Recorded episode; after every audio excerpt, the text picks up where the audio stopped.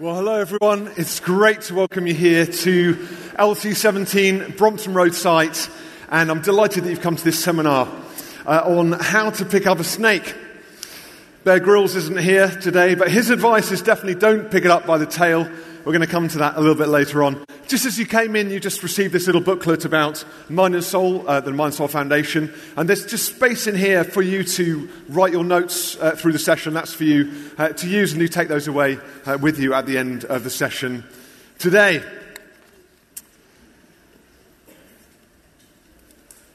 Let's just take a moment to pray as we begin.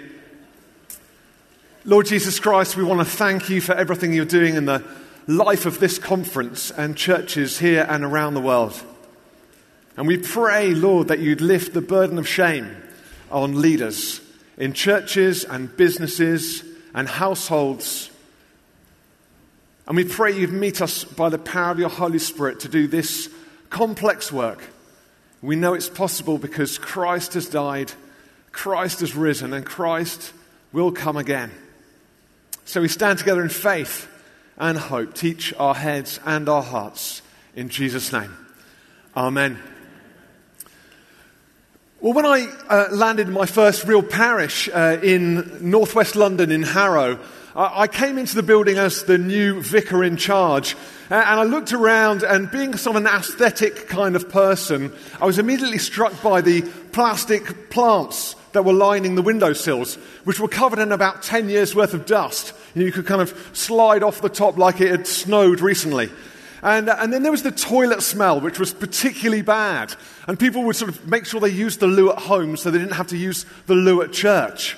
Uh, and there was all sorts of uh, posters on the walls which were actually out of date. They were advertising events that happened a number of years previously. So I, I took it upon myself to sort of upgrade things because people would want to come to the house of the Lord when things looked better. So I started by clearing away the plastic plants and taking down the posters and, and kind of organizing things. And I started, started with a toilet project. I mean, it wasn't like the most faith filled project the church had ever seen. I wasn't launching a kind of great new mission strategy. I was just trying to redo the loos. And you know, I did a pretty good job. I, I tidied the place and I made it look pretty presentable and, and pretty clean, and, and people started to come along.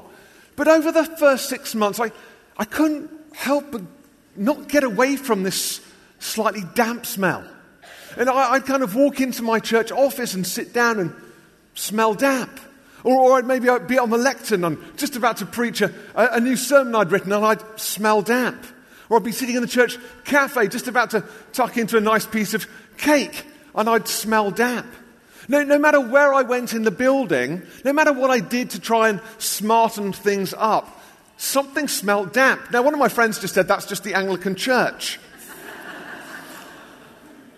But you know, one day, it was a rather large building and actually had a large medical practice in part of it. It was that big. One day I was walking around the building and I said to my, and I saw a small door. It wasn't like Alice in Wonderland. It wasn't that small. It was small enough for a person to go through. I saw a small door and I said to myself, I am going to go through that door today. It's a radical decision. And, and I went to see the verger and I said, I want to go in that door today. I said, Oh, you don't go in there. No one's been in there for years. I said, That's exactly why I want to go in that door today. And I went and got the key to the padlock and I let myself in and I, I turned on my camera phone and I used a sort of stick to defend myself.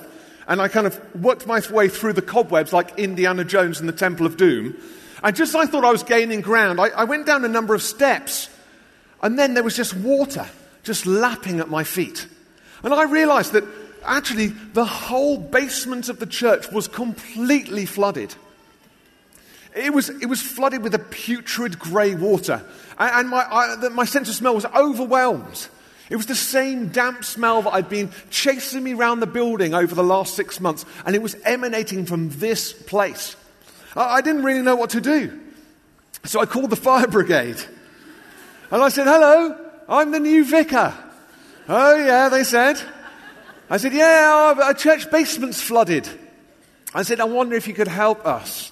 And you know, they came, fortunately, they weren't very busy. They came and they, they stuck their pump down into the basement of the church, and it took them a whole day to pump out this basement. And actually, the basement turned out to be about 10 feet deep. And there were two rooms in there. And everything down there, all this camping equipment from the 1960s, was completely rotting. And so we pumped out the basement on that day. And then we cleared out all the junk. And then we dried it out with heaters. And then I, I met this lovely young guy in my church who liked to pump iron. And he said to me, Will, is there anywhere I could do weights in the church? And I thought, you know what? I know exactly where you can do weights. And so we set him up with massive weights bench down in the basement. And every morning at six o'clock, he'd go down there and start pumping iron and listening to loud music. And it was a way of me knowing that the basement wasn't going to get flooded again. you know, many of us in leadership do a reasonable job of creating an inspirational persona from which we exercise management and vision delivery. But if our basement issues haven't been addressed, we will be persistently plagued by the wafts of shame in our life and leadership. Now, our temptation will always be to build higher and higher and higher to get away from the smell of shame. Shame that chases us in leadership. A sense that I am not enough for this. If our foundations are flooded, the building only becomes more and more unstable and liable to collapse. You know, turning the toxic shame basement into an integrity gym makes the whole leadership tower secure. If you want to be effective in leadership, have a strong man pumping iron in your basement. But don't have a basement that's flooded with shame. St. Augustine said, lay the first foundation of humility. The higher your structure is, the deeper the foundation must be. And the journey that we're on today is a journey out of shame. It's, it's our joint work of emptying out the basement in Jesus' name. And this isn't just something that plagues the world, this is something that plagues the church in equal measure.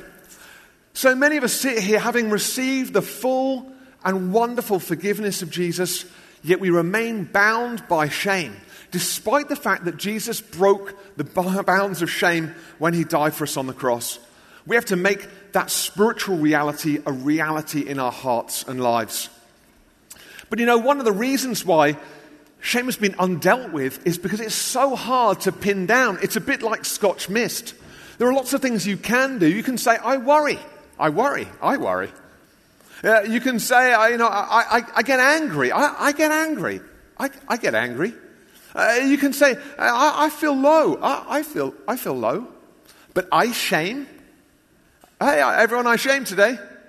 I shame? What, what does that mean? How, how can you describe that feeling of shame? And the reason is this that, that shame isn't actually an emotion, shame is an affect. That is, it, it controls and, and influences other emotions. Uh, Tomkins wrote about the primacy of affect, which acknowledges the conducting effects of shame on the emotions in our lives. So I want you to imagine shame as the conductor of an orchestra. Here's uh, Simon Rattle. Uh, or, he, he's conducting shame. It's quite a fierce photograph. He's a lovely man. But it's a fierce photograph. But it denotes this that actually shame hasn't got a voice of its own. You cannot hear shame, you cannot do shame, but shame can influence every emotion within you. The University of Glasgow convincingly argues that there are actually only four basic emotions happy, fear, surprise, they call that one, anger, disgust, I say it quickly because it sounds like one again, and sadness. So you might actually say there are six happy, fear, surprise, anger, disgust, and sadness. But all of those emotions are affected by shame. If you break them up into the four principal instruments from woodwind, percussion, strings, and brass, you understand how the conductor of shame can manipulate your feelings accordingly. If you're shame bound, you might have a moment of incredible happiness and leadership, but then suddenly you feel like, oh, you know what? I don't really deserve this. Or you're having a wonderful time uh, with your partner, and you suddenly feel, oh, I'm just disgusting. Uh, and then you might uh, find yourself wanting to express yourself in anger. And then saying, no, you know what? I'm not worthy to do that. I need to mute my feelings. Shame is complex because shame manipulates the feelings that we can understand. But equally, if this is true, if we can transform our experience of shame, we can also be transformed in our experience of other emotions. My experience of shame was often that my happiness was hijacked. I would have this terrible feeling of fraudulence. I, am not worth this. I don't deserve this. I, I shouldn't be having this much fun. I, am a child of the 80s, and, and, and I would be on holiday, and, and I would envisage other people who were starving in another part of the world. Maybe you've joined me in that experience, particularly the sort of the Live Aid, Band Aid kind of season. I'd be somewhere nice and think, oh no, I can't really enjoy this. I, I, I don't deserve this. And we went on holiday to Sri Lanka the year after the tsunami because we wanted to be somewhere where people were suffering. It was such a uh, paradox. And it was great to be there and to bless people. But equally, we wanted to spend our time blessing people. Now, that would be good if that was all out of blessing, but that was also out of shame. It's this feeling, actually, I don't deserve to have a break. I don't deserve anything really good from God. I'm kind of one of those ones who sneaked in through the flames. Other people can enjoy the fruits of the kingdom, but not really me. Uh, uh, this isn't the sort of thing that's for me. Now, it sounds complex again, but maybe it's as simple as saying, Do you feel like a fraud? Do you feel like a fraud in your leadership? This is a hard talk to give. No one's going to be going, Yeah, woohoo, Will van der Hart. yeah, more, that's what I feel. Thanks, Mark Melluish. You know, this is a hard talk to give because I'm trying to reveal what many of us feel in the secret place. And if you don't feel like that, that's great. But many of you will feel like this Oh my goodness, I feel like such a fraud.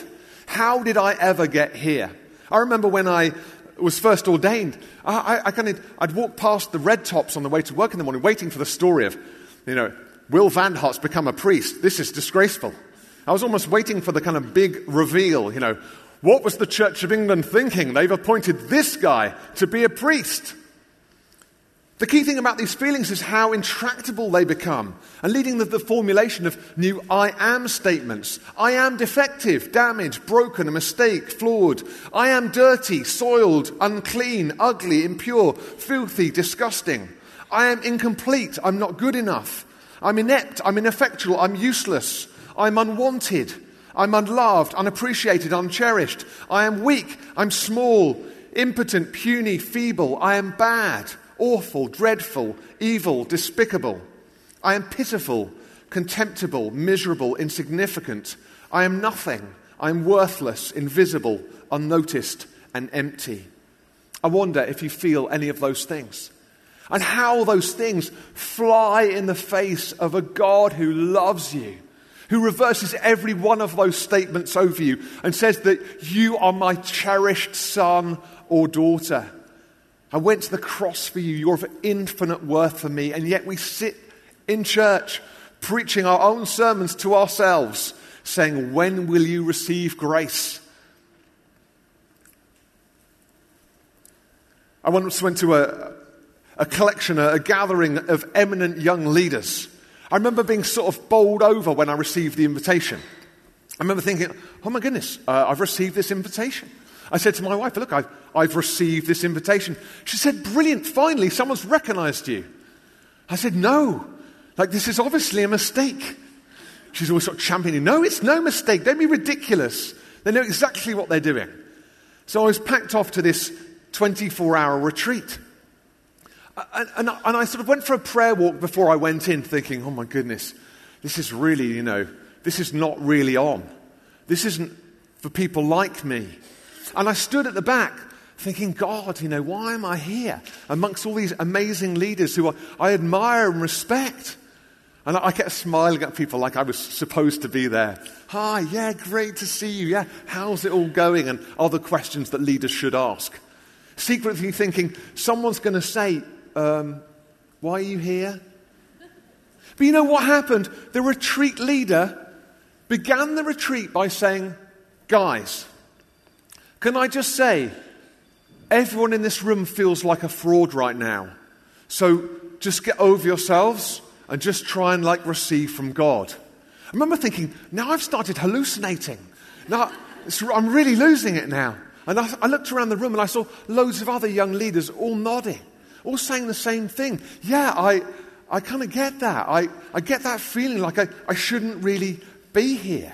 I shouldn't really be doing this. You know, the challenge to us all is that sense that, that we don't belong. Now, Psychologist Baumeister and Leary's 1995 study, The Need to Belong, suggests the simplest principle. It's called the principle of belongingness.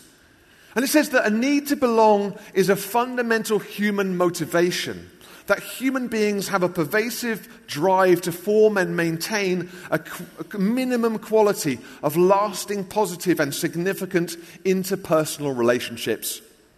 What are they really saying? You were created for connection. You were created to belong. God created you to belong in a garden that He's prepared in advance for you to belong in. You began life belonging to God and you'll end life belonging to God.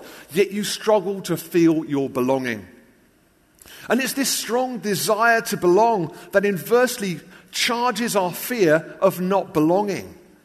Uh, this isn't just a psychological challenge, it's a spiritual challenge. You see, the shame snake in the garden casts doubt on the belonging of the first humans, and it continues to sow the seed of insecurities in our lives today. We ask the questions like Do I really belong in this family? Do I really belong in, this church? Do I really belong in this community? Do I really belong at this conference? It's amazing how many people I meet at conferences like LC who say things like, Yeah, I'm not really a leader, but I came with my friend. I'm like, what do you mean? Well, I mean, my friend is a really great leader, and I just, I've come to support them today. And you know what? I'm thinking, no, you are the leader. You've come here because you're a leader. You just need to know that you're a leader. You need to know that you belong in the leadership that God has ordained for you. And I see a revolution, a revival in the church when the leaders of the church truly believe that they're called to lead the church that God's placed and entrusted in their hands. Because when we know that we are called, when we know that we belong in our place of calling, that's where the real power comes. And in your area of leadership, in your area of work or ministry, when you know you really belong there, that's when you can be really dangerous for the kingdom of God. That's when you'll really fly, when you know that your belongingness needs are met. But God ultimately meets our belongingness needs. I think about Moses as a classic example of a shame bound leader. He has a crisis of belongingness. He's living amongst a group of people who aren't really his people. In fact, they're not just really his people, they're the people who've been murdering his cohort. You know, they've been subjugating his cohort. He, the Egyptians have placed the people of Israel in, in bondage, in slavery, and in mistreatment. And he's un, trying to understand where do I belong? Am I a son of Egypt? Am I a prince of Egypt? Or am I uh, the son of the Hebrews? Am I the leader of the Hebrews? Like, how is this belongingness going to be worked out in my life? And then he genuinely sins. Uh, he kills a man in anger but if you think about it, Moses, as the prince of Egypt, could have killed anyone pretty much that he liked and wandered home and gone, hey, killed someone today. What are you going to do about it? You know, killed a slave driver today. Ultimately, slave drivers were just slaves, drivers of slaves. I killed a slave driver today, but I'm a prince of Egypt, so what's going to happen? Of course, he's racked with guilt and shame and he runs. Because the natural thing to do when you're shame bound is to run away. And then he hides in the desert for 40 years. That's a lot of hiding. And when God appears to him, he instructs him to go back to the place of his humiliation. You see, belongingness is wonderful, but we fear rejection and ultimately humiliation. I don't want to, I want to be cast out in public. I, I, don't want to be kind of, I don't want to do the big reveal on me. Hey, I dated you in like 1999 and you were not kind. It's the big reveal I, am terrified of. I'd rather not be in leadership than have my terrors revealed in public, than be humiliated and dressed down in front of all these people. The first thing that Moses says, you know, you think if there's a burning bush, like you think of some really good things to say to it, seeing as God speaking to you through it. You'd be like, hey, God, Almighty God, this is cool. I'm feeling the heat of God right now in this burning bush. Moses kind of looks over the burning bush and he says straight away, um, What if they don't believe me? You know, you think, come on, hold on a minute. God is just appearing to you in a burning bush. The first thing he says is, oh, but, but what if they don't believe me? What if, you think it may be more reasonable to say, look, what if they kill me? I'm talking about going back to the Egyptians. Like, it's not been a good situation for us. What if they kill me? But, but he's not worried about death so much as he's worried about humiliation. And many of us in leadership are much more worried about humiliation than we are death. We think, oh, I don't want to be humiliated. I don't want to let the team down. I, I don't want to not be good enough. I don't want to, you know, one of those pastoral palms on the shoulder. Thanks so much, but, but please take a seat. Shame is fueled by our fear of humiliation and unbelonging. It reads in the text in Exodus 4 2. Then the Lord said to him, I think we've got this behind me. Then the Lord said to him, What is that in your hand? A staff, he replied. The Lord said, Throw it on the ground. Moses threw it on the ground, and it became a snake, and he ran from it. Then the Lord said to him, Reach out your hand and take it by the tail. So Moses reached out and took hold of the snake, and it turned back into a staff in his hand. Now, I believe that these events really took place, so don't misunderstand me. But if we look at it slightly more metaphorically, you think, firstly, that the one thing that a shepherd of 40 years would have known is not to pick up a snake by the tail. In fact, Moses actually does the first and most sensible thing where it comes to snake handling, and that's run away. But secondarily, when God says, reach out your hand and pick it up by the tail, he's telling him to do something that's powerful and prophetic because he's telling him to allay his fears of being bitten and instead, in faith, pick up the one thing that he's really terrified of in a way that puts him at great risk. Shame is that snake. Shame makes us want to run away or to use a Bear Grylls approach to, bear, to snake handling, which is to kind of use a forked stick and hold it by the head. Control the head of the snake and all will be well, but never pick up the snake by the tail. God says to Moses, Do neither, pick it up by the tail, and the thing that you thought was going to destroy you will become your authority to lead the nations to freedom. The thing that you thought was going to destroy you will be the thing that you use to lead the nation to freedom. You know, there's no coincidences with God. He chooses this one thing, this snake, as the sign of shame and the staff as the sign of authority. You know, here is redemption of the story in the garden. That the thing that poisoned the people would become the thing that would lead the people to freedom. We're going to go on to that metaphor a little bit later as we move into the New Testament. So hold it there. Brene Brown says that shame, blame, disrespect, and the withholding of affection damage the roots from which love can grow. And we've said and we've heard already from Nikki that this conference is all about the power of love in leadership. And so, if you want to lead well, you have to be ready to fertilize and to feed the roots of love in your leadership. But as a shame bound leader, it's hard to love because it's hard to love when we feel insecure and like we don't belong. And yet, it's easy to love when we feel secure and like we belong. It's easy to love when you're in a relationship that's really working. It's harder to love when that relationship hits the rocks. It's easy for me to love my children when they're like, Dad. It's harder when they're drawing on the walls with crayons.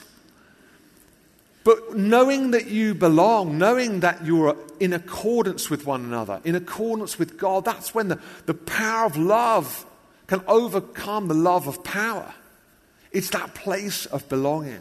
You know, leaders who manipulate, Leaders who control, leaders who bully aren't naturally normally leaders who are controlling or bullying or manipulative. They're nearly always leaders who are bound by shame. They're terrified of revealing their weaknesses. They're terrified about leading out of humility because they think people will find them out. I need to look powerful because if I look powerful, people will respect me. You can look powerful and people might respect you, but you can be gentle and people will love you. That's a different sort of leadership. What are we looking for then? What are we looking to overcome? Because, because the opposite of being shame bound isn't being shameless. You know, we, we want to live more freely. We want to love more fully and we want to lead more authentically. And all of those things are available to us as we choose to challenge shame in our lives. For many people, shame or the fear of shame is the primary factor in decision making. I, I, I, need to make sure I, I keep my guard up. Uh, for many people, they, they are unable to love because they feel disconnected from who they really are. But we want to love more fully by being more authentically who we are. And we need to lead our, authentically out of who God's called us to be. Moses needed to be resolved with shame before he could lead the people of Israel out of slavery. He had to get over his identity crisis and recognize that he was called, despite his sense of vulnerability and weakness, to actually take on one of the greatest challenges that the people of Israel had ever faced. God was with him as that authentic person. The opposite of shame isn't shamelessness, it's humility. Humus, the ground, it's about being rooted. I just want to be clear that many Christians use humility as a guise to hide their shame bound nature. They, they say, oh, they're like the most humble person you've ever met. Like, they're like, oh no, me last, me last. Oh, they're so humble. Let's applaud their humility. But actually, that isn't real humility. They deny their gifts, which humility doesn't do. Humility exists in God's perfect creation. Humility is about recognizing healthy boundaries. Humility is about acknowledging that we aren't the answer in ourselves. Humility is about being naked yet without shame. Humility is identifying and celebrating your individual nature as created by God. Humility is, though, not denying what God has called you to. But shame will steal that Let's not hide behind false Christian humility. Let's instead acknowledge that we're called to humility, which both celebrates our gifts and recognizes our weaknesses. It doesn't deny our weaknesses and deny our gifts. And here are the three goals that we might attain to through this journey that I might accept my limitations without shame, that I might welcome my uniqueness without shame, and that I might be uncovered without shame. Now, we feel shame because we break boundaries. We, we, we are boundary breakers. But God's called us to restoration. He said, Actually, I want to restore my image in you today. I, I want you to step away from breaking boundaries into, into changing nations in my name. We have to accept our limitations, welcome our uniqueness, and lead out of vulnerability. And you know, these things are all reliant on God's unconditional grace for us. This is the amazing thing that these things are, are too great for us to attain to in and of ourselves, but underpinned by God's unconditional grace in our lives. He's saying, I want this for you. Accept your limitation as a leader. Recognize your uniqueness as a leader. Recognize and be vulnerable as a leader. I'm ultimately with you. It's hard to do that because shame drives mistrust into the promises of God. Know, as a Christian in leadership, I find that in the quiet place, I'm like, Yes, Lord, I believe that I'm your son. I believe that I'm called to this great ministry. You know, I'm ready to do the work of the kingdom. And suddenly you find yourself in the public arena and you're thinking, Uh oh, not me. I need to go and sit down. I ran through this talk with my Connect group on Friday night. I said, Guys, I'm really nervous about my talk for LC17. Can you give me some feedback? I'm in this great Connect group with loads of leaders. So they're like, oh, I like that. Oh, yeah, no, I don't like that bit. Oh, yeah, I wonder if that slide would be better there. Actually, maybe you should start with the end and then, and then be, be, beginning goes to the end and the end goes to the beginning. I'm thinking, oh my goodness, it's terrible. Oh, I spent the next three days just sweating about it. I got up at five o'clock this morning to rewrite it because I'm terrified. Am I really going to belong? Are you going to reject me? Is it going to bomb?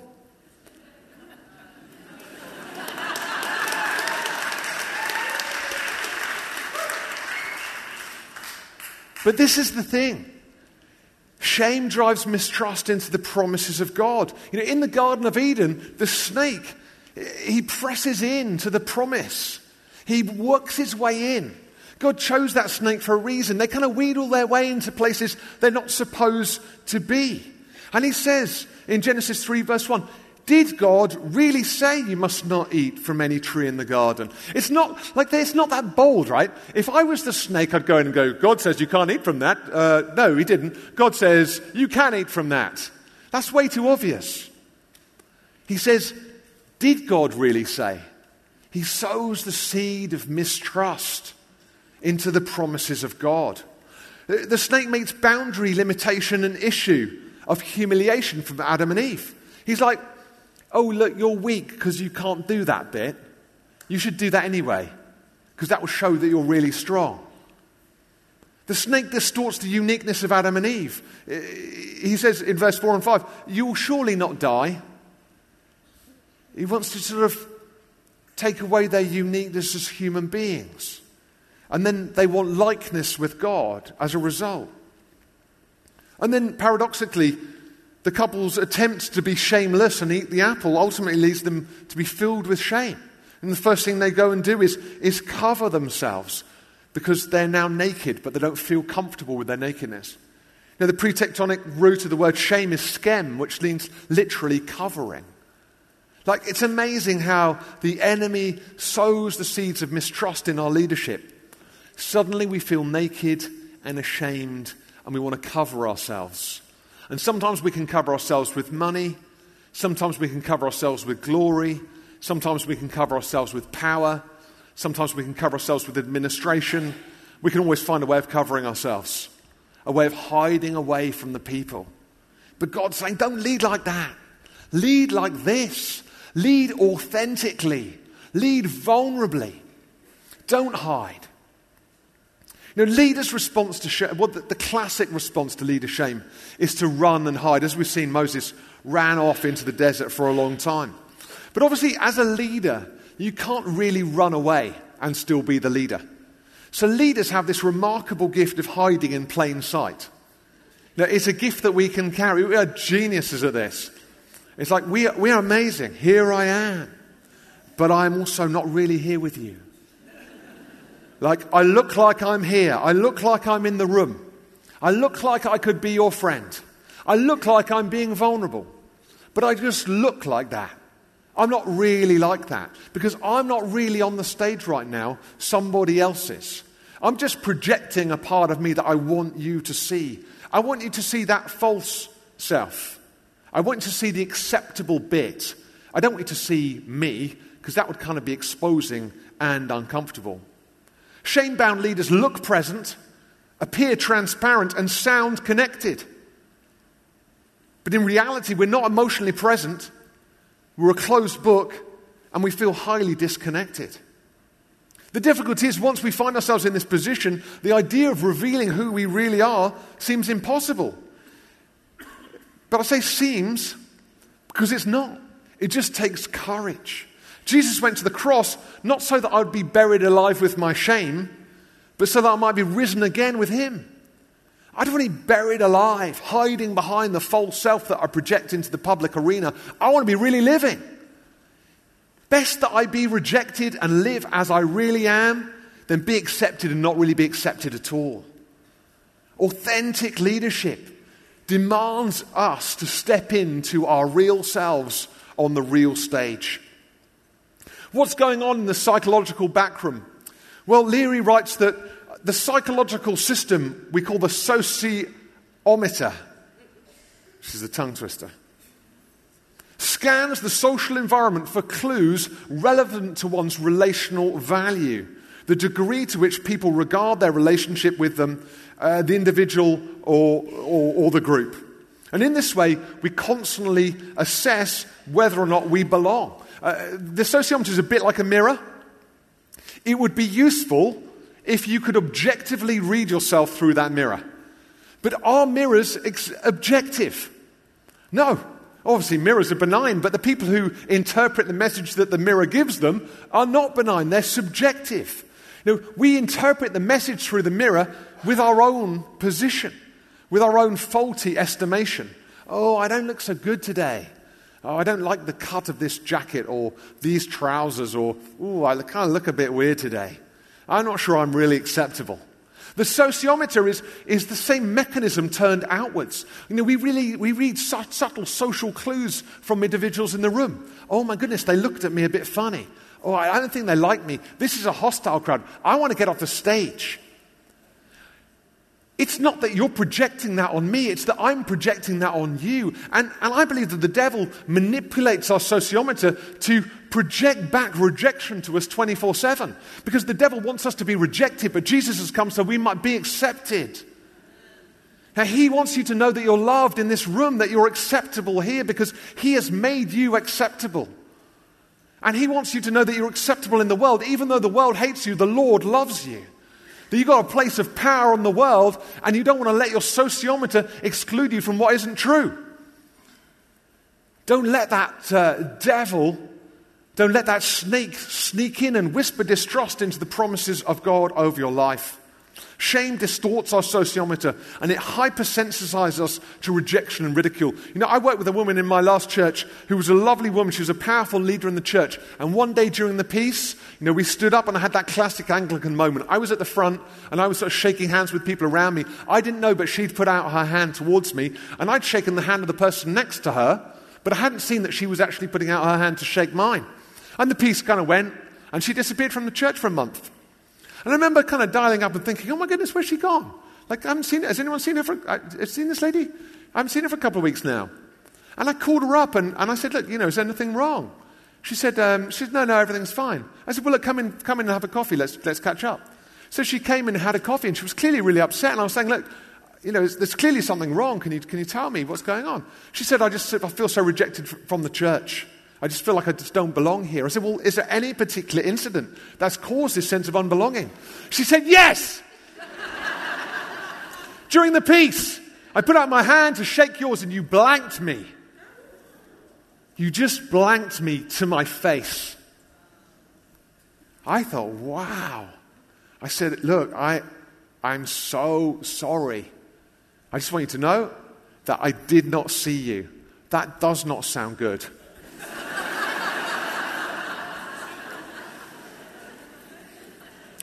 Now, we've all been there. We interpret the clues in the world around us to fulfill the narrative that's in our minds. And in leadership, it will disempower and disable your leadership if you are looking for approval in the world around you, because actually the world might give you approval, but, but if your sociometer is manipulated by Satan so you will not receive those messages of affirmation, you'll never receive them anyway. And as a leader, if you're set up because you believe you're a fraud, you'll never be able to receive them because it's not your front of house that's receiving them anyway. You know, you're hiding in the background going, everyone likes this guy, but no one really like me. Everyone thinks this guy's a great leader or this woman's a great leader, but you know, if they really knew what I'd like, they'd never be, you know, involved with me. We are all fallen, all broken. But Christ has died for all of us to restore us to glory. If we don't deal with our shame. Our mission is diverted. We, we, we develop what we call a shadow mission. This is the young Anakin Skywalker, for those of you who are in the, not in the know. You know, and he casts a big shadow. He cast a shadow of Darth Vader. Now, he set out on a good road, but ultimately the mission he fulfilled was a bad mission because he hadn't dealt with the shame in his own heart. Over, overcoming and the controlling power of shame in your life, it's not just good for you, it's essential for your leadership. Because if we capitulate to shame, we enact a different mission from the one God has for us. You know, I would preach not the gospel, I'd preach a message where everyone go, oh, that's really nice. Because I want you all to love me. So I think, oh, my shadow mission was to be, we'd have a massive love in. I'm like a pastoral guy. We'd have Earl Grey tea and cake. We'd sit round. We wouldn't do any mission. We wouldn't do really any kind of discipleship or life change. We'd all kind of accommodate one another's massive problems and say it's all all right because we're all friends together. So let's have a great time. That's my shadow mission. I just want to make everyone go, oh, that's lovely. Oh, that's so nice. Oh, great. Oh, Will, so lovely. But my mission from God is to preach the good news of Jesus Christ. It's to, it's to be a sharp sword. You know, it's to, it's to be faithful to the Word of God. I, I, I must not be diverted from my true mission for the sake of my shadow mission. And yet, shame would do that. Shame would say to you, Oh, friend, you know what? You just need to be popular and then you've won.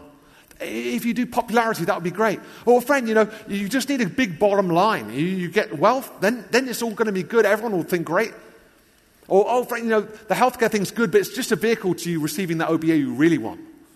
Now, what's your shadow mission? What is it that you're going after? Because your shadow mission will tell you a lot about your false self. For Moses, his shadow mission was becoming a shepherd to the Midianites. It's, it's crazy. 40 years in the desert herding sheep. Here's the guy who's supposed to be one of the greatest leaders of the people of Israel. He spends 40 years as a shepherd. 40 years fulfilling his shadow mission before God dealt with his shame, turned him round, and set him back on the path to the mission he truly was called to. You know, this is true. Shame cannot survive being spoken, it cannot survive empathy. You know, shame cannot survive being spoken. Uh, you might still be saying, Oh, Will, I really want some tools, you know, to deal with this. I need, you know, what's the five step program that I undertake to kind of deal with my shame? Now, I, I am doing that at the front because I'm just doing a bit of what it is to undo shame. It's to begin to reveal who you really are in the public realm. It's not disempowering to your leadership. I'm not less of a leader because I've been vulnerable on the stage. I'm more of a leader because I'm more of who I am rather than who the projection of me might be. You know, we are talking about shame. This is this call from Brene Brown.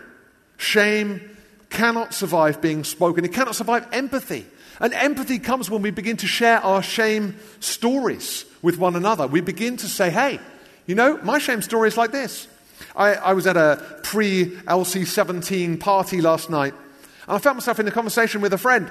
And he said, Oh, what are you talking on tomorrow? I said, I'm talking about shame. He's like, Ooh, I'm not sure if I go to get another drink or whether I stay in this conversation. He said, he said, But what's your testimony? I said, Well, you know, I, I think shame has often its roots in our childhood. He said, I agree with that. I said, I was really badly bullied when I was in middle school. He said, I know exactly how that feels. He said, Were you debagged? I thought that's a, that's a word I, can't, I can remember. And I can remember the pain of losing your clothes in that public arena, just being naked where everyone else is clothed. And I remember thinking, wow, this is a God moment right now because I was uncovered and I felt ashamed. But the Lord wants to uncover us metaphorically today and for us not to be ashamed. I remember that pain and that humiliation, and I know God wants to restore us from that. And many of you will have experienced things in your childhood or in your schooling or in your young professional life which have made you afraid of your unbelonging.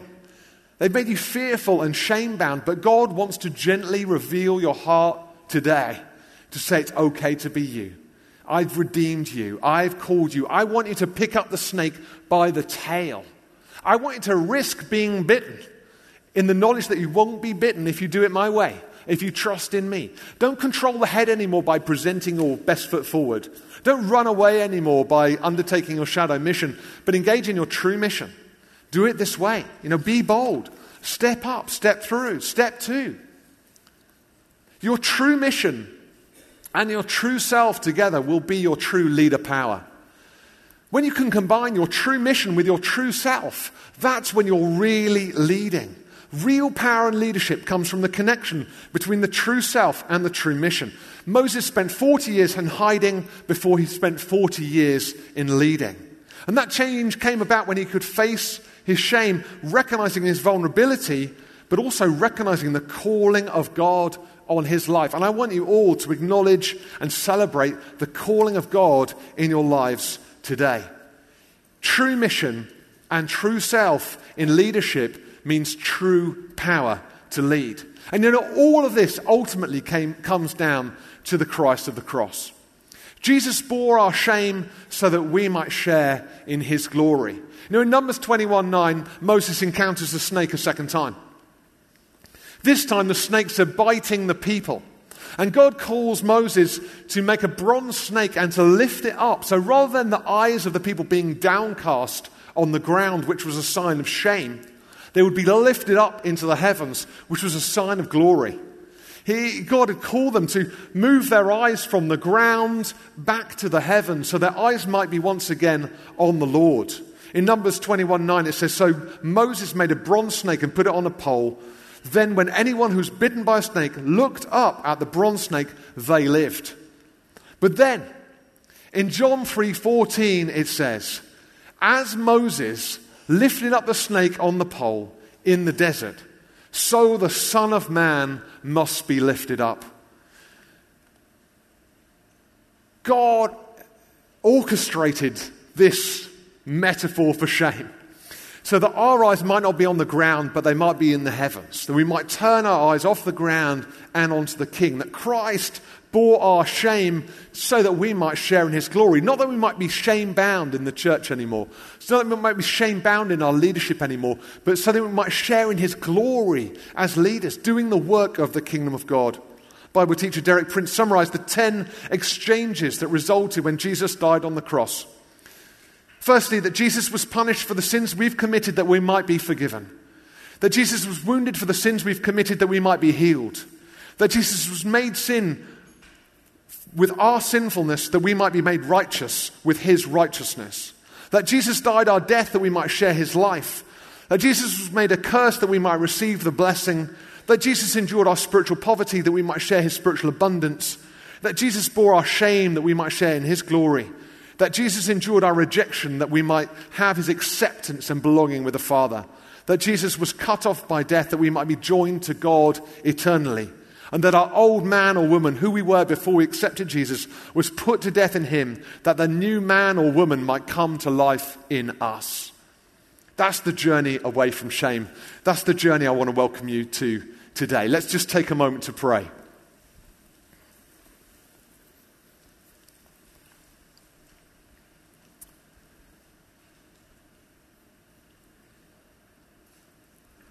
Lord Jesus, we believe that's true. We believe that you bore our shame so that we might share in your glory. And as Christian leaders today, we want to call you, Lord, to give us the determination, the strength, and the courage to pick up the snake of shame by the tail, trusting in your instruction to Moses. That this thing that blights us, this thing that afflicts us, might instead become a staff in our hands it might be the story of our authority, that we might lead with integrity and courage. We pray, Lord, for your church, that we might lead as our true selves with the true mission that you've appointed us to. That real power would come upon us as we seek to serve you in this way. We thank you again for your forgiveness, for the cleansing that you offer through the blood that you shed for us, that we might be liberated from guilt and shame once and forever. Amen. Amen. Well, I'd love to invite my friend Catherine Welby Roberts to come and join me on the stage. We're going to just spend a little bit of time chatting together, and then uh, we're going to have a time for some questions uh, from the floor. So I'd love you just to um, give Catherine a really warm welcome.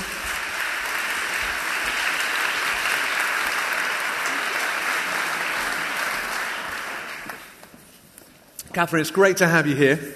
Um, Thanks for doing this. Me and Catherine do quite a lot of work together where mental emotional health is concerned. So we've this is not kind of brand new. Inter- well, it's a brand new interview, isn't it? But it's um, it's a brand new interview. It's brand new. It's great to have you here, Catherine. Just just intro- introduce yourself um, in terms of what you what you do currently. Um, currently, I, I, don't do very much. I'm a mum. Um, that means you do an awful lot. I do an awful lot. I don't do much other than that. Um, but um, I suppose what I do when I'm not doing that is I talk about, um, you know, all the things that no one likes to talk about about themselves, about myself, and lay myself bare because great. I'm that so kind we're on the same path. and how do you describe your relationship with shame? Um, I think if you're using relationship, um, which is actually quite a nice way of putting it, you know, I'm the person who'd quite happily walk away from the shame, and it's it's the nagger that's like, hi, hi, hi. Um, you know, why did you say that? Why did, why did you do that? that you, no, no, you shouldn't have done that. And it's it's kind of this constant companion that's always there, reminding you of everything that you're not. Um, and everything that you, you shouldn't be. And I think for me, it kind of plays out most clearly, I suppose, um, in two ways. And I say uh, the first would be I call it replay, and it's that thing. I don't know if anyone else gets this. I hope so. it's not just me. Um, where you go somewhere, you do an event. I'll do this this evening when I get home. I'll be like, I shouldn't have said that. Oh my days, I shouldn't have said that. And and you think about this conversation you've had, and you think about what you said, and then then you realise that, that you're, you're probably horrible, you're, you're definitely stupid. Um, you're, you're basically everything that's wrong with the world, and you should never go out ever again. Um, and, and, you know, no one should ever speak to you, and you, you really shouldn't have friends. Um, so, you know, that, that's one way that shame really loves to play in my life. And um, another would be that, that kind of thing where you do something and, and you realize, you know, it all just becomes this huge thing. So I, I, I define this one by, I call it banana bread gate um, where banana bread gate. Banana bread gate. Right. Um, yeah, I, I was pregnant last year and I was quite ill with my pregnancy. I couldn't do much. I became quite housebound, and I decided one day, in a fit of energy, I'd bake my husband some banana bread because he did so much for me. He was my carer. He, he was, so I thought I'd bake him banana bread. I don't like banana bread. He likes banana bread. So I baked the banana bread. It was exhausting. It made me feel very, very ill and very, very tired. And turned the tin upside down and, and it, it just disintegrated. and so I promptly disintegrated too. I, I, literally ran out of the room screaming hysterically. Uh, Mike comes into the room and is like, What's happened? I'm like, The banana bread. All wrong. I'm a useless wife. I'm a failure. You shouldn't have married me. Why do you love me? What's wrong with you? Um, you know, uh, um, um, he kind of went into the kitchen and tidied up the banana bread and then was like, it's okay. And I was like, no. I spent the rest of the day and the next morning telling him that he shouldn't have married me. And, and you know, that, that, yeah. is, that is shame in my life. Catherine, uh, I'm, I'm, not sure everyone would know here, but your, your dad's relatively famous. Do you want to just introduce him? no. no. Um, we, we like him, just to be clear. We like him a lot. yes, my father is the Archbishop of Canterbury. So, yeah. He's very important. And um, he is very. he is. I, am actually employed by him, so I just want to say, for the record, he's very important. He's a very nice guy. Anyone who doesn't know him, he likes silly hats and dresses. yeah. Um, anyway, moving swiftly on with this interview. Um, s- still loving the Anglican Church, Catherine, being a priest. Let's keep nodding. Um, so, th- this experience of fraudulence that I talked about in, in, the, uh, in, in, the material just now, is that something you connect with? Because your voice um, in the sort of arena of mental emotional health kind of was largely propagated out of some early tweets you sent, including one of your dad, were you wearing a tea cozy, uh, Uh, which was rather like a mitre, which went viral. Do you want to say a bit about that? Let's not go into the tea cozy thing. Let's stay with the fraudulence. I, I, I, did, uh, just to clarify, I posted the tea cozy before my dad became the Archbishop of Canterbury, and I probably wouldn't have stated that I was the first woman bishop just before a major vote went wrong to do with women bishops if I'd have known that. Anyway, that, that was, was, a, shame. whole other story. that was definitely a shame moment there. yes, that was, that was, yeah, that, oops. Um, so the, fraud, the fraudulence thing. Yeah, the fraudulence thing. um, yes, essentially, as mentioned, my father is the Archbishop of Canterbury, and um, I am the idiot daughter who tweets stupid things in the early days and gets attention and then thinks, oh, this is fun. Um, and then, you know, starts talking about stuff that's, you know, not normally talked about, my mental health, and, and everyone's like, ooh. and then I got invited to speak at things and all of that. And I think the fraudulence thing for me comes most significantly in the fact that, you know, I started speaking out about my mental health before I was married. I was Catherine Welby, so when I got married, um, I'd done quite a bit of writing and, and, speaking as Catherine Welby. So I was like, oh, I'll just be Catherine Welby Roberts. And um, now I'm just like, well, you know if I'd have gone for Catherine Roberts, I'd probably never get invited to speak anywhere because, you know, I wouldn't have the Welby. I don't know why it's not in inverted commas, but, you know, um, I wouldn't be a Welby anymore. And, and, you know, that's why people want me to speak. You know, it's, it's not because I have something to give, it's because, you know, they're secretly hoping that the Archbishop of Canterbury is pretending to be a woman or something. I don't know. um, he's going to show up. Um, so, yeah, fraudulence is a constant thing. And if you had a shadow mission, would you be able to identify what it would be? I, lo- I, love that phrase. It makes me think of James Bond. Um, it's not a James Bond esque kind of shadow. No, it's not, um, which is very disappointing. Sorry, but um, no, I think for me, um, the word authentic is used a lot um, now in the church. It's, it's quite a buzzword.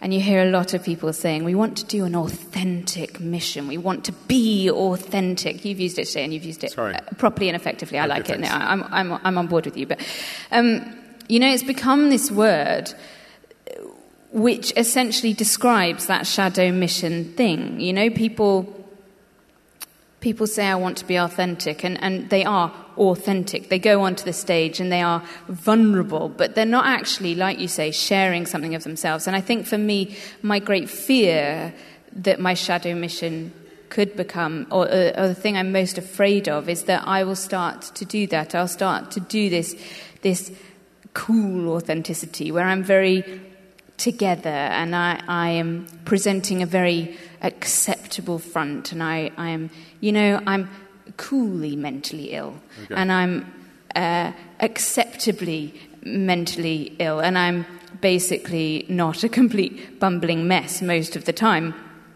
And I'm a, you know, and so I think for me, sometimes I slip into that, and sometimes I'm like, actually, I- it's the thing I fear, and I think it's the thing that is most likely to, to derail me. When you first started blogging about mental health, you, you had you, you, you sort of you, you put out a piece on your own blog, and it went sort of viral around the world. Thousands and thousands of people have read it. How, how did that affect your? Did you have a shame experience related to it? Did you feel? Did that make you feel like running or hiding? Um, no, well, no. I hmm. essentially, I'm that person who kind of goes, "Don't look, don't look, jump," um, and then goes, "Oops." so it took me a while. It took me a year, maybe two, to realize that doing that, actually, I did it at a time when I probably shouldn't have, and it actually made me really quite ill. Um, but it took a while for me to realize that during that period when I'd first started speaking about my mental health and when you know people had started me asking me to do stuff in response to that blog um, where I really did overshare and and this shame came in as I began to realize how much of myself I'd exposed and and how much of myself I'd let people see when actually, you know, I don't want them to see everything. Um, and so I think the shame kind of snuck in gradually and quietly. And at the time, I just I hadn't really thought about it. I just sort of did it. So shame, an antidote to shame isn't oversharing. No. It's about being present and authentic in, in your own expression of yourself. It's about owning your boundaries, acknowledging your boundaries, and speaking your boundaries. You know, like somebody who who isn't publicly or, or, or even amongst close friends very vulnerable, but says, "I'm I'm not going to." Talk about that, then everyone knows that they are being authentic. They are telling you exactly what their boundaries are, and you know you know what that is. You don't have to be excessively vulnerable to be authentic. You just have to be honest about what you're hiding. How, how's your faith helped you manage shame and recover from that uh, experience of being shame bound? I think it still is. Um, I think it's it's one of those kind of very slow processes. You know, you become it becomes such a habit to believe that you are everything that people will hate and that you are um, unacceptable um, and, a, and a complete fraud. And I think um, that it, it just takes, it's taken me years, and I'm getting to a point now where I can begin to see that actually there's so many lies that have bound me and that still do, but at least I'm starting to acknowledge that they're lies, and I'm beginning to kind of be able to recognize through the Bible um, the truths that there are um, and where those lies have kind of become become a truth that I've believed. And so I think the faith thing is, you know, it's just that ongoing journey. God's just walking alongside, kind of going, mm, not sure that's true. Mm, maybe not. Maybe just have a look at this. Mm. And, and, you know, I think he'll just continually do that. I haven't had that thing where God came in and stripped my shame away. I'd love it if it happened. But, um, yeah, it's a journey. Yeah, it's great. Thanks. You, you're, um, you've been brilliant. I mean, if you don't follow Catherine Welby's blog, I really encourage you to do that. It's, it's Roberts. Really, it's really, Welby Roberts, obviously. Mike, right up to Mike. Um, just, just say a bit about how sharing your shame story has actually encouraged others because you know, you've had contacts from all around the world, haven't you, from people who feel shame bound. Yeah, and I think, um, yeah, I've had loads, loads of emails, loads of messages um, from all sorts of people. And I had never really realized how unusual it is to find it very easy to talk about yourself to complete strangers. Um, because I just seemed to do it. And I suddenly was aware that all of these people were able to speak to somebody that they knew because I had spoken um, and I was called brave and whatever. And actually, for me, it wasn't. It wasn't all that brave, you know. And it, it was just me being a bit of an oversharer. But for other people, it, it becomes this huge thing. And, and so it's a real encouragement to be able to encourage others to, to do that. And you know, I've had, you know, I'm. I've made friends with people all over the place through Twitter, through email. Some people who I, I meet up with now, and where you're able to talk through some of these things and, and you know, you're sharing a journey. And so I've got some friends where they're further along the journey than me, and I, am mentoring some people who are further back on the journey than me. And you're able to just kind of talk through how some of these lies foster, but that's come from the fact that I shared.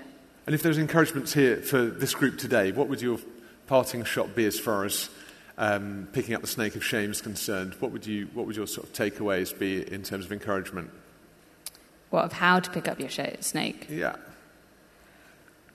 That's a very what good have you found helpful in terms of what would you what would you for leaders here in the room who maybe like you are in the public eye what would your sort of encouragement be in terms of dealing with shame i think talking is is the best cure and and however that might manifest is, is kind of entirely a personal choice.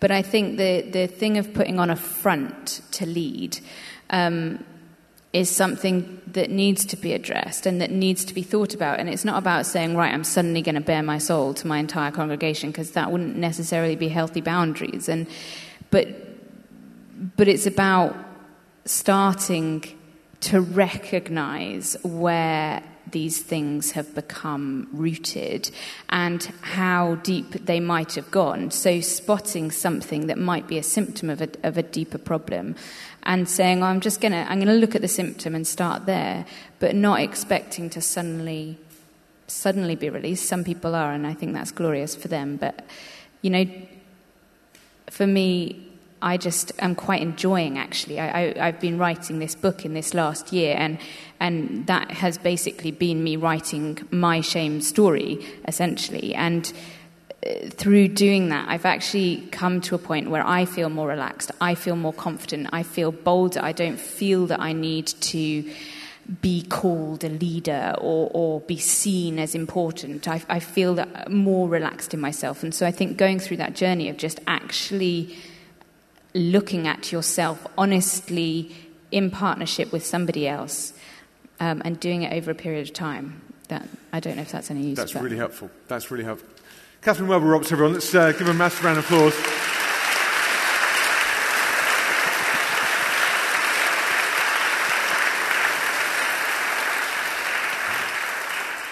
Great. Well, we'd love to take some questions from the floor now. Um, we've got about, uh, I think, about 20 minutes to do that. So if you have a question, um, we would love you to put up your hands, um, and someone with a microphone will run towards you. And we'd love to answer questions about this topic, but also uh, around the general mental health conversation in the church as well. If that's something you would like us to approach, we'd love to do that.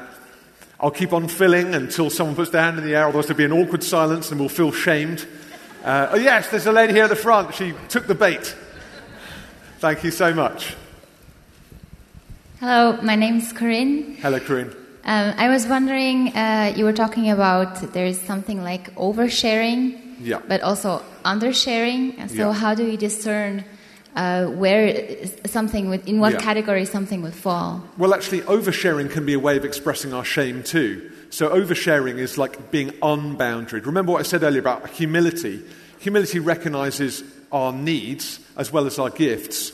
And boundaries were that Edenic experience of saying, God saying, actually, there is a boundary for you to adhere to. So, having boundaries in terms of sharing is about saying, I'm sharing what's appropriate. I'm not oversharing because I'm not wanting to elicit a response from this community that's going to fix me. Jesus is doing that work of fixing. I think for Katharine and I, it's probably recognizing that we have safe, confident people who we share our deep inner life with. And then in the public arena, we share authentically what we think is appropriate. There's a difference between having a false self and basically hardlining a different personality where you feel disconnected and actually being honest about how far you want to share, but what you do share comes out of who you really are. Yeah, and also I think it's entirely individual. Some people will share a lot more than others, and that doesn't mean that one person's overshared and one person's undershared.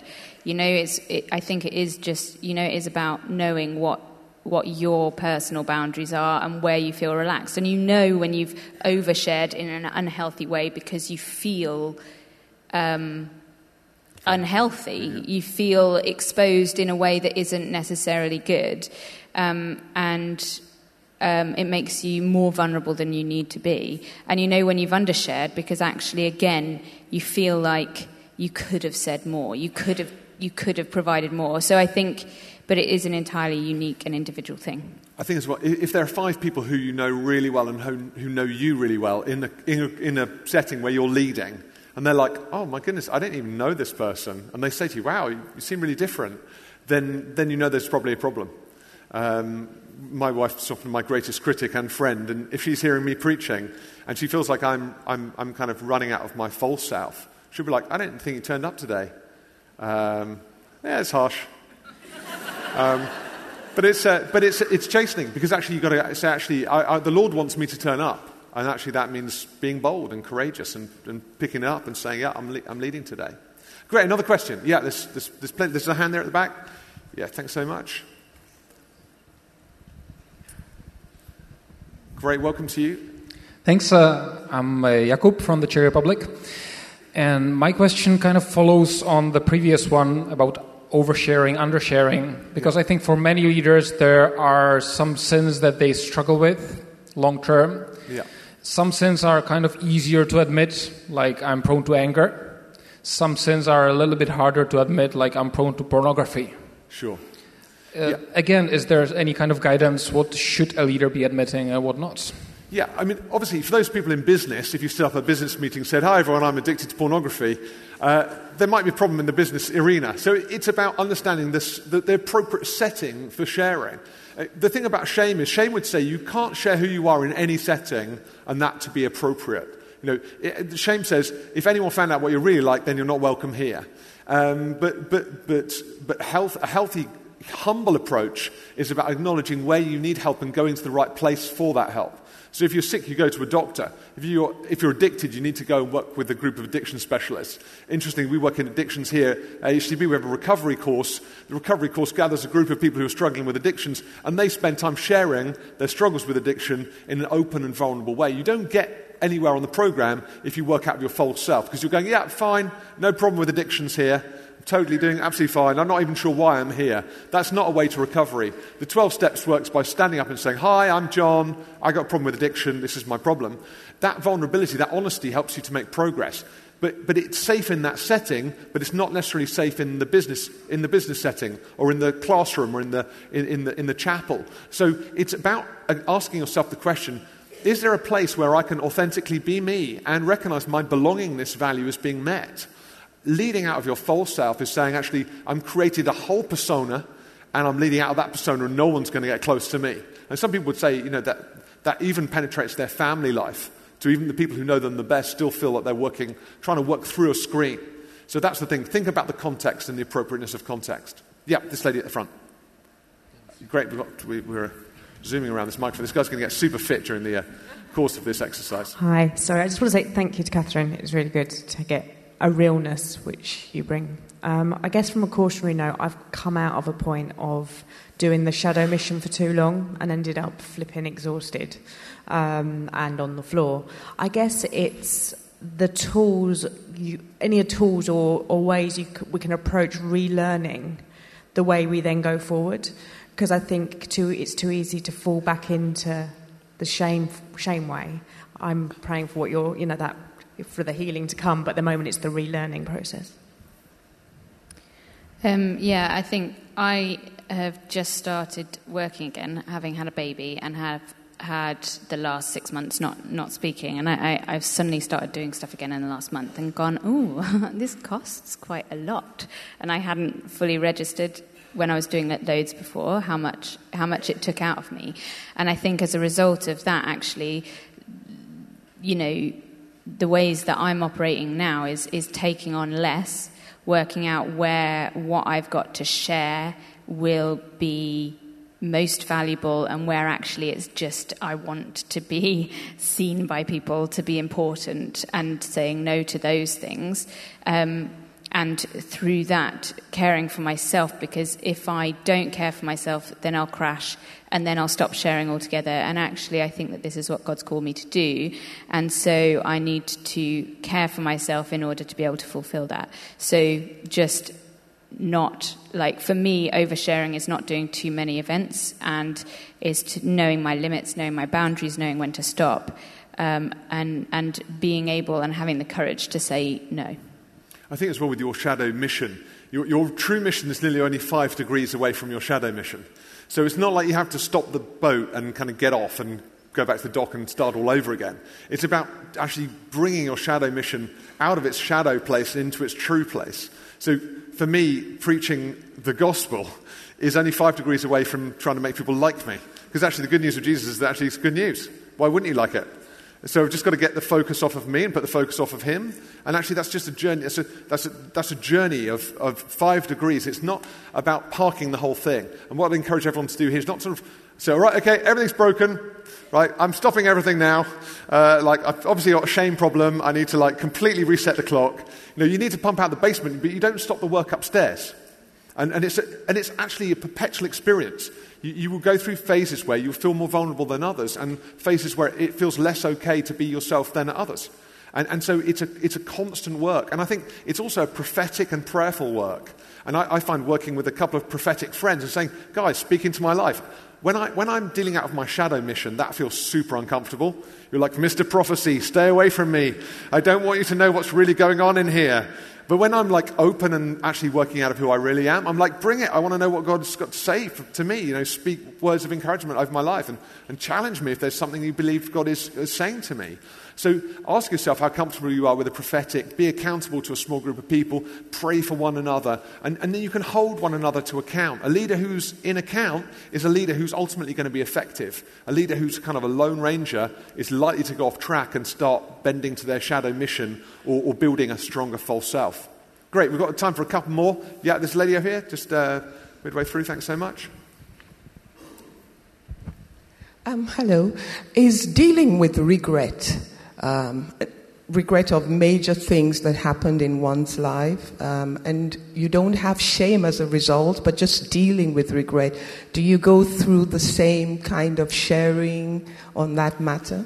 Well, re- regret's a really interesting concept. I mean, regret wouldn't be classified as regret, it would be classified as guilt or shame. Shame is, uh, guilt is, is a sense of regret about our acts, shame is a sense of regret about ourselves. So if you're struggling with letting go of stuff that you've been forgiven for from the past, that would fall more in the guilt zone. If you're recriminating yourself because you're a terrible person because of those guilt laden acts, then that's a shame zone activity. Many people who are struggling with historic guilt are actually struggling with what we call false guilt. So their guilt has become a shame bound identity. It's become a sort of perpetual experience where you find yourself defaulting to the thing that you did 20 years ago that sort of still haunts you today. This is when you call up God and ask Him to fish out of the deepest part of the sea, the thing that you told Him about 30 years ago, and then you try and remind Him about that thing so you can ask Him for forgiveness about that thing again, so He can then drop it back into the sea, only for the next day for Him to go and collect it again, remind you of it, ask you to forgive him for it, and then drop it back in the sea again. God's getting pretty fed up with that narrative, although he's infinitely gracious and patient. The key thing is what you need to do is address the false guilt and actually say, I don't need to deal, I don't need to live in regret anymore because I'm a new creation in Christ, therefore I can live free. Um, so I would look at the guilt based tools if it's a guilt based issue. But if it's, um, again, the guilt book is in the notes here, you can have a look at that. That's all around that issue of false guilt and how to deal with it. And there's very clear steps that you can undertake, spiritual and psychological, to help get free. Great. Uh, yes, the question here at the gentleman at the front. Related to the question previously, I was wondering that how much you can control the way of healing out from shame. Uh, and as you mentioned, uh, the example of Moses with the snake, I wonder that if God appeared in the burning bush to help him deal with his shame, uh, it's uh, interesting that he waited 40 years with it. And um, so I sometimes I wonder that how much can I help myself at all if God is not appearing and, and, and makes a very strong move? Yeah, that's a great question, my friend. But I would say that God has already appeared and already made a very strong move. And that that strong move was actually on the cross. So, whilst Moses waited 40 years for, for, for, the, for the revelation through the burning bush, that Jesus appearing, that, that, uh, that revelation from, from John, that, that the Son of Man had to be lifted up, is, is the revelation that we need. That's the burning bush moment for us to be liberated from our shame. That actually it, it, whereas with Moses, there was work he needed to do very practically. For us, there's work that we need to acknowledge very spiritually. It's actually that Jesus has come in order that we might be liberated from shame, but he's done, a, he's done a, already a cataclysmic work in the supernatural to set us free from the power of shame by overcoming the snake. For us, it's acknowledging what he's already done and putting that into practice in our lives that will make that real. Unfortunately, as long as we live behind the facade, we're not really making it real by living it out. And my encouragement today is about actually doing it, actually picking up, if you like, the snake by the tail, is saying, actually, shame has an impact on my life, and I want it not to be something I run away from or hide from or control, but I want to actually use it as a demonstration of my authority to lead. And it's that whole thing about my power is made perfect in weakness. John Wimber said, Never trust a leader who doesn't walk with a limp. So there's something in that vulnerability in leadership, about authenticity in leadership, that is power. And that is power against the lies of Satan, which actually they're, they're, the lies that uh, impact the promises that God's made over us. We need to stand against those spiritually and practically in order that we can take hold of the shame free lives that we've been offered through the blood of Christ. And I think there's real power in um, me and my wife, we, we have to just pray the blood of Christ over one another. We say, I want to be free from, from shame because the blood of Christ covers you. And if you want to take a spiritual tool away from this, the, the blood of Christ what covers our shame and makes us clean, we're washed in his blood. So I find those, those, those are really fantastic prayers to pray over one another, and, but take the crucifixion as, as the necessary move of God to liberate us from the shame that we feel. Yeah, I often feel like God hasn't shown up too. So, um, like, I agree entirely. I love it when what... this is this is why we work together. I'm like, yeah. And Katharine's like, yeah. I feel like that as well.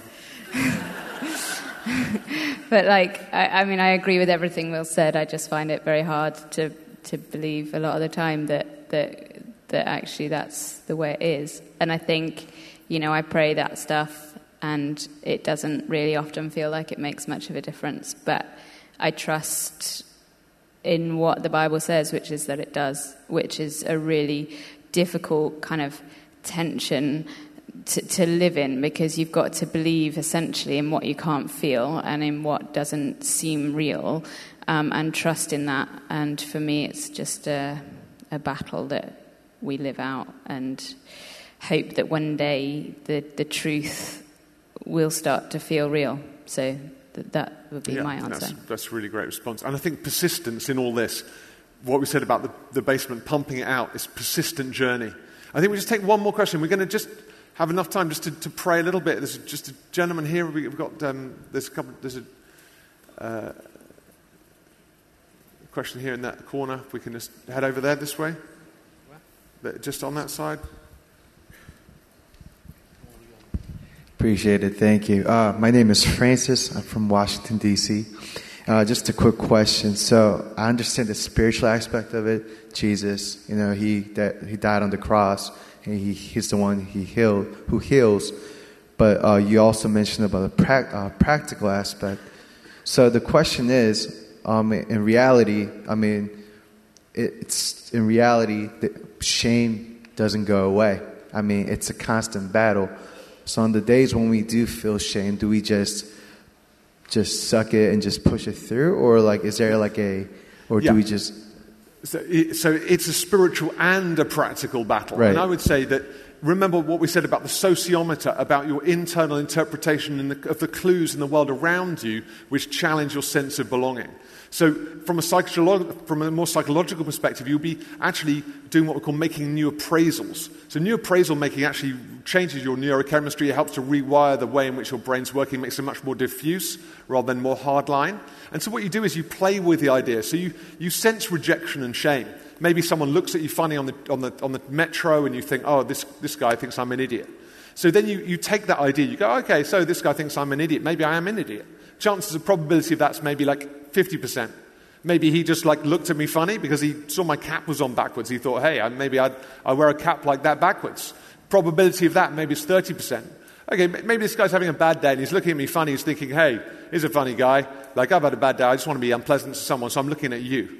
Probability of that is about 80%. So you run through all these different appraisals about how other people are perceiving you, but also how you're perceiving other people.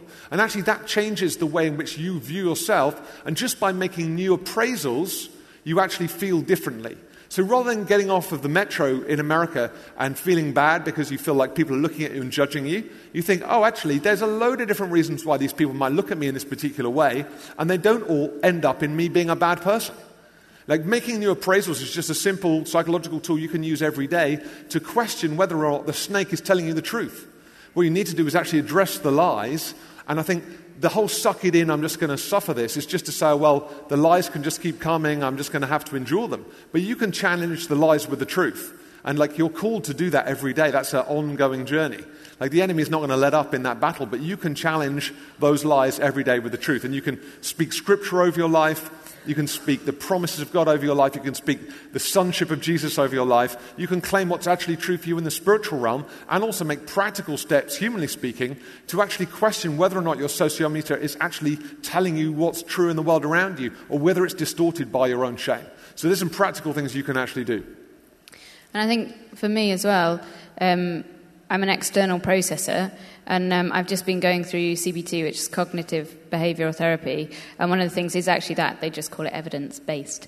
But um, I find that I struggle to do that in my own head, and, and uh, with shame.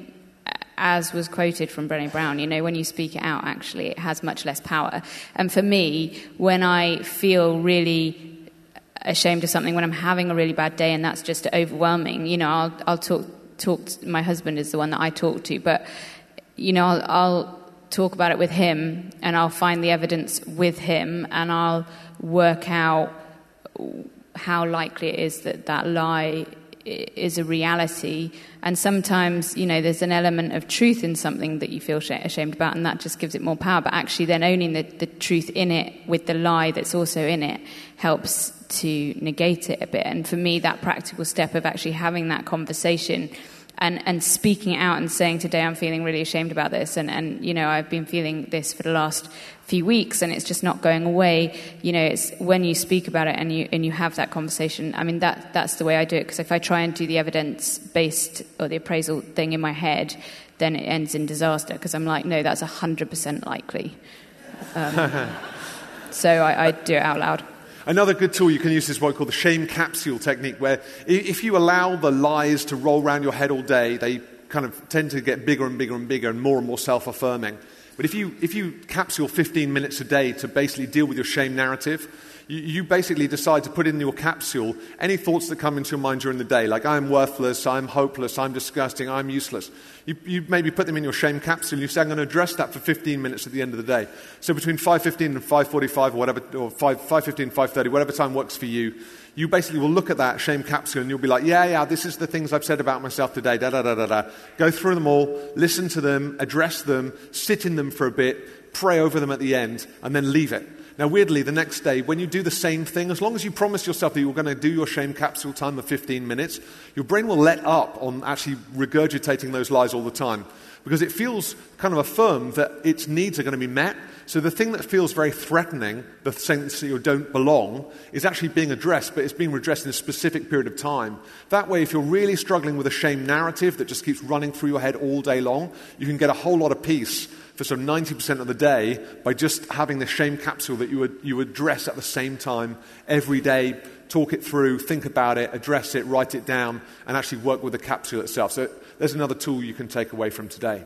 Great. We're going we're gonna just pray. Um, this session ends in just a few minutes, but I, I know there might be uh, folk here who would like some prayer as well. So I'd love to invite you just to stand for a moment.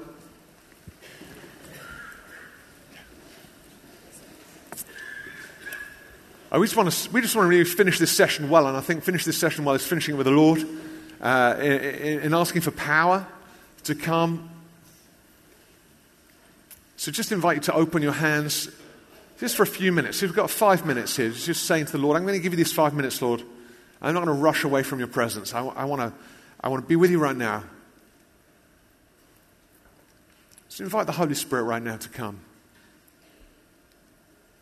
Holy Spirit, we want to welcome you right now into this place. We're opening our hands to you as your children. We are inheritors of the kingdom of God. And Lord, we know that you've made us worthy. And so we invite your Holy Spirit to just come and touch us in a special measure today. And we know we're worth it. Despite what shame would say, we are worth it because you long to give good gifts to those who love and fear you.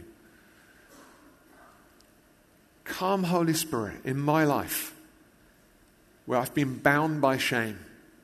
Come and set this prisoner free. Come, Holy Spirit.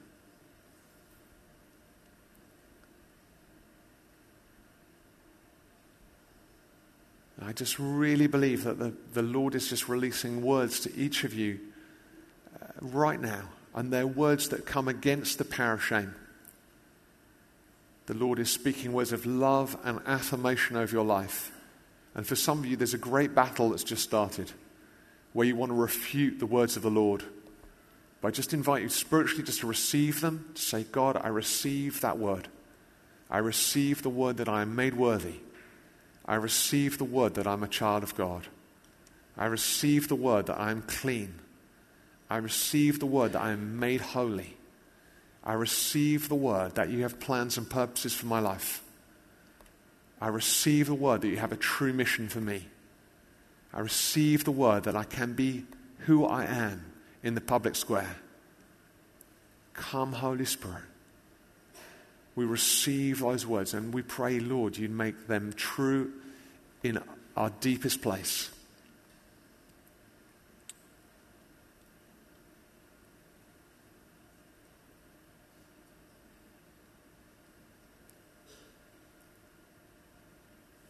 Just welcome the Spirit again for courage. Those of you who are just waiting on the Lord, maybe you sense that there is that shadow mission you've been fulfilling. Or maybe you feel that you've been operating out that false self. And just ask the Lord for his compassion, for his redirecting right now. And just say, Father, what would it be to pick up the snake by the tail for me? What would it look like for me to pick up that snake by the tail? How can this shame become my authority because you've redeemed it? Because you've called me, because you're going to redeem it now and you're going to use it so I might fulfill the mission you've called me to.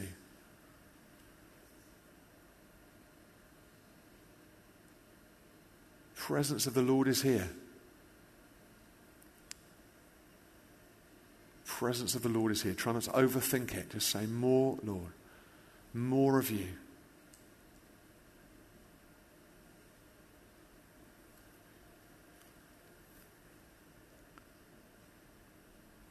I would love to make some space for anyone who just feels, you know what, I'd like to, I want to come forward, I want to receive prayer. This is this may feel very exposing. You might feel like, oh my goodness, I'm coming as one who feels like they're bound by shame. If you'd like that, maybe that's a statement you want to make today. That's maybe the first statement of walking back to your Egypt and saying, I'm, I'm ready to be humiliated for the gospel. I'm ready. I'm okay about that.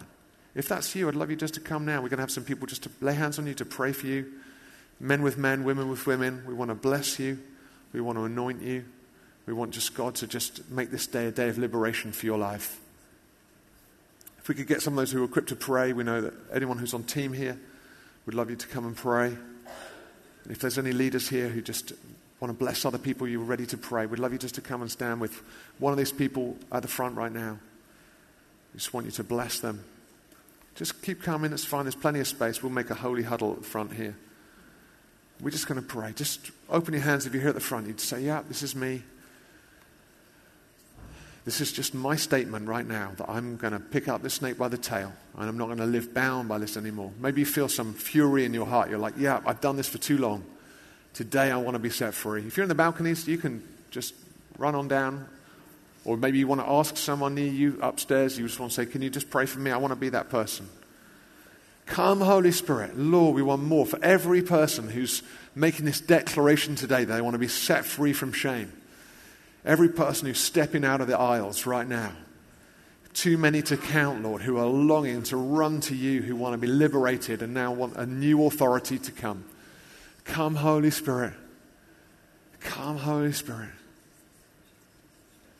Come, Holy Spirit. Come, Holy Spirit. More of your power. You can keep coming, or if you just want to come and pray for some of these folk, you're really welcome to that. We're going to just spend some time coming around them.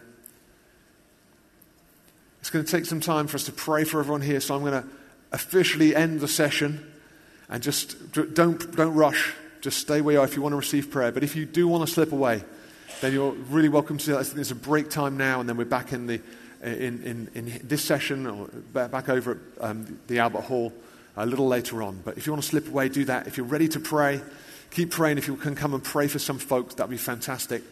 Bless you all. Have a fantastic day. Thanks for being here. Keep picking up the snake, and uh, we're going to see the church change. Let's pray. If you're ready to pray, let's keep praying right now.